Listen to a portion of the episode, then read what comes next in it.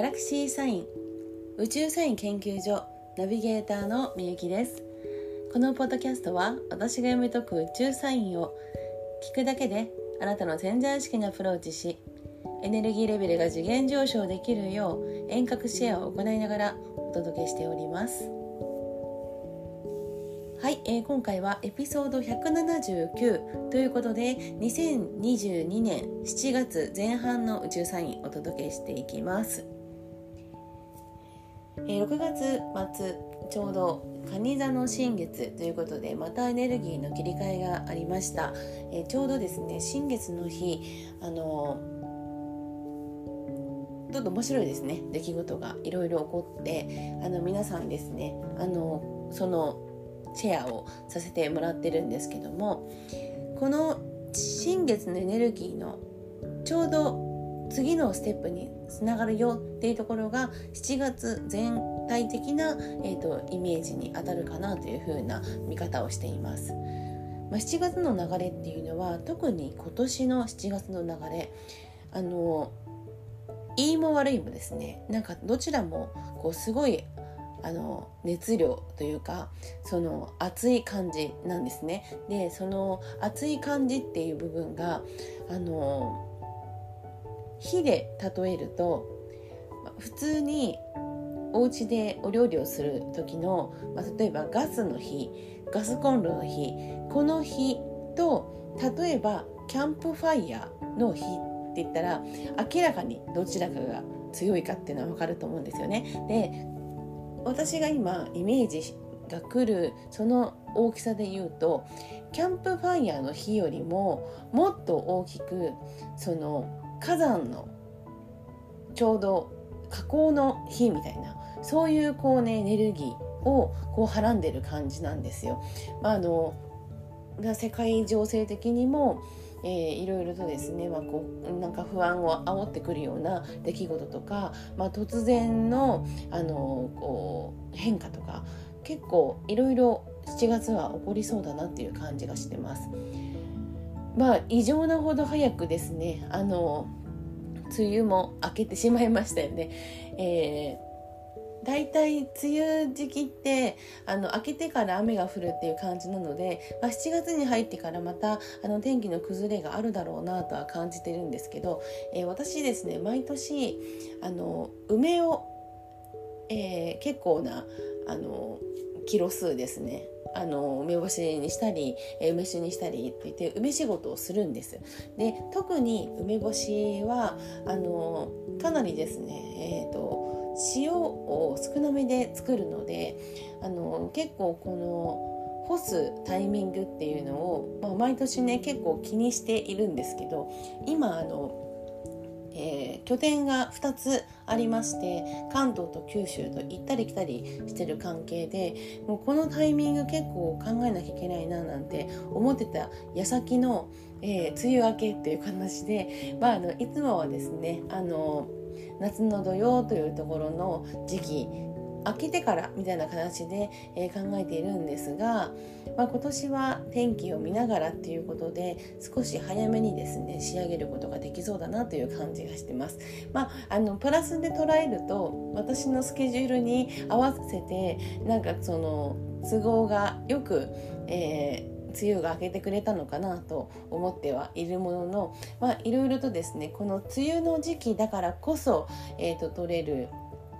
あの旬のものとかあとその、まあ、異常な気温の上がり方によってまたこうちょっと不具合が出てきたりとかあのいろいろとやっぱりあの以前とは違う流れが来るとその分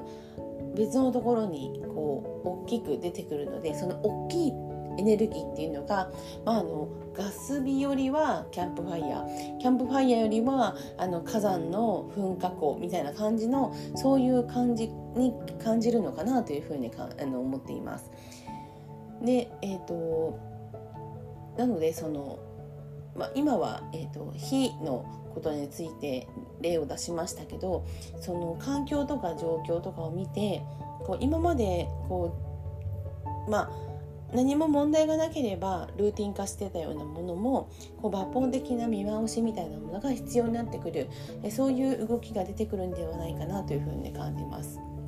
で7月に入って、まあ、月初ですけどもあの7月の2日いきなりこの2日にですねあの惑星の大きいアクションがありますでこの大きいアクションによりましてもしかすると大きく人生が変わっちゃったみたいなこともですねあの大いにありえる時なんですよね。で今はあのそのなんかこう、まあ、ぶつかってでも新しいエネルギーを生み出そうと。いう、まあ、そういう時期がすごくいい時でそういう動きをしているところに自分も身を置いてみる。こういうのもですねすごく流れが良くなる。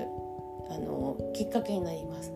まあ、なぜならその渦中にまあ、自分はその乗っかるだけっていう感じのことだとしてもそのもう真ん中でそのまあ何でしょう体を張ってっていうよりかそういうあの渦中にいる方もいらっしゃるわけですよね。それそのその流れの中であのいい形で自分もジョイントできているとその通常だったら考えられないようなあのパワフルな力っていうのがこう今のこの7月入ってからすぐの,、えの天空のエネルギーでは宿ってる時なのでものすごく大きい、えーと、プラスになるんではないかなというふうに感じます。で7月5日もですね、えーと、星座移動が多いのでここの前後ですごくあの雰囲気が変わるなっていうふうに感じるはずです。でこの、えー、どんなふうに感じるのかっていう部分になると、えー、この5日の前後ではっきり変わることが起こると思いますね特に感情面に影響がありますでもともと例えば持病というかあのもう治ってると思っていた昔の持病とかそういうものが出てきやすい方も多くなるんじゃないのかなと。では今あの根本的なところのベースを見直すっていう時期なのでその体調面だとかなんかその心の中にチクチクしてるようなものっていうのはあのもうじっとしてないでどんどん片付けていくっていうのがおすすめです。でやっぱりそのメンタル面にこう支障が出ると、えー、結局体にもあのこう普段の生活にもものすごく影響が強く出てしまうのでそのもう前も向いていくんだと、まあ、前に昔ね過去にいろいろあったとしてももうそれはねもうあのもう終わってしまったんだ戻ることはないので戻終わってしまったんだということで、えー、前を向くっていう方が、あのー、より早く、えー、ステージアップできるんではないかなと思います。つまでもですねその状況が変わらない場所にいるとあのずっと変われないんですね。変わりたくても変われないとすごい苦しいじゃないですか。でこの蟹座の時期にこの苦しい思いをしているとずっとこれ年末ぐらいまで引きずってしまうんですね。やっぱりあの時間はあの長くね魔法とかで長くすることはできるんですけどまあ、通常は24時間皆さん平等な時間の中に住んでいますのでやはりあの効率よくというかその豊かな心が豊かでいられる形であの過ごしてみるっていうところをこの、え、1ヶ月の中ですごく意識してみるとよりあのいいかと思います。特に前半がすごくですねあのえー、と影響するんですね。後半も結構大きい動きがいくつかあるんですけどあの前半にですね結構集中してると思います、まあ、7月1日入りましてあの何かね6月30日までとは違うっていうのは感じられると思うんですよ。そして2日の日結構がっつり、えーと、スクエアを組む火星と冥王星が来ます。まあなんかその結構攻撃的なその、えー、スクエアなんですよね。なのでそこでワクワクする人となんか不安になる人っていうのが本当に大きく二分するんじゃないかと思います。で前半で言うと7月13日に、えー14日ですね。14日の日に満月になります。で、えーと、13日の日のあの月が一番大きいんですよ。ですからもうその13日の日のですね満月はもう過去には戻らなくていいんだ。戻ることはないんだっていうのをはっきりするはっきりさせられる、まあ、そういうタイミングに入ってきますのでまあ、自分の中でその気持ちの切り替えっていうのをあの本当に上手にできるようにでうまくできない方はですねうまくできている方に、えー、アドバイスをいただくなり何かこう気晴らしをしっかりするなりっていうのがおすすめかなというふうに感じています。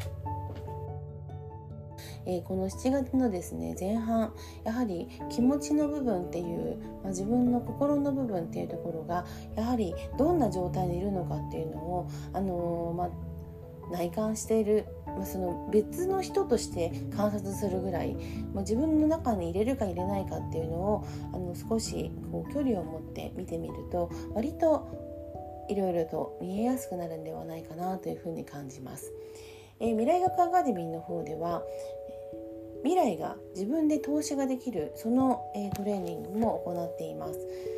これをですねどなたでもできるんですでも普段使ってませんですから使えるようになるとどんな風になるかっていうのが感じてくるというか映画のように私は見えるんですけど見えてきてそれがほとんど当たるのであ結局こういうことなんだというのが、まあ、体感できるようになるんですね。そうすると不安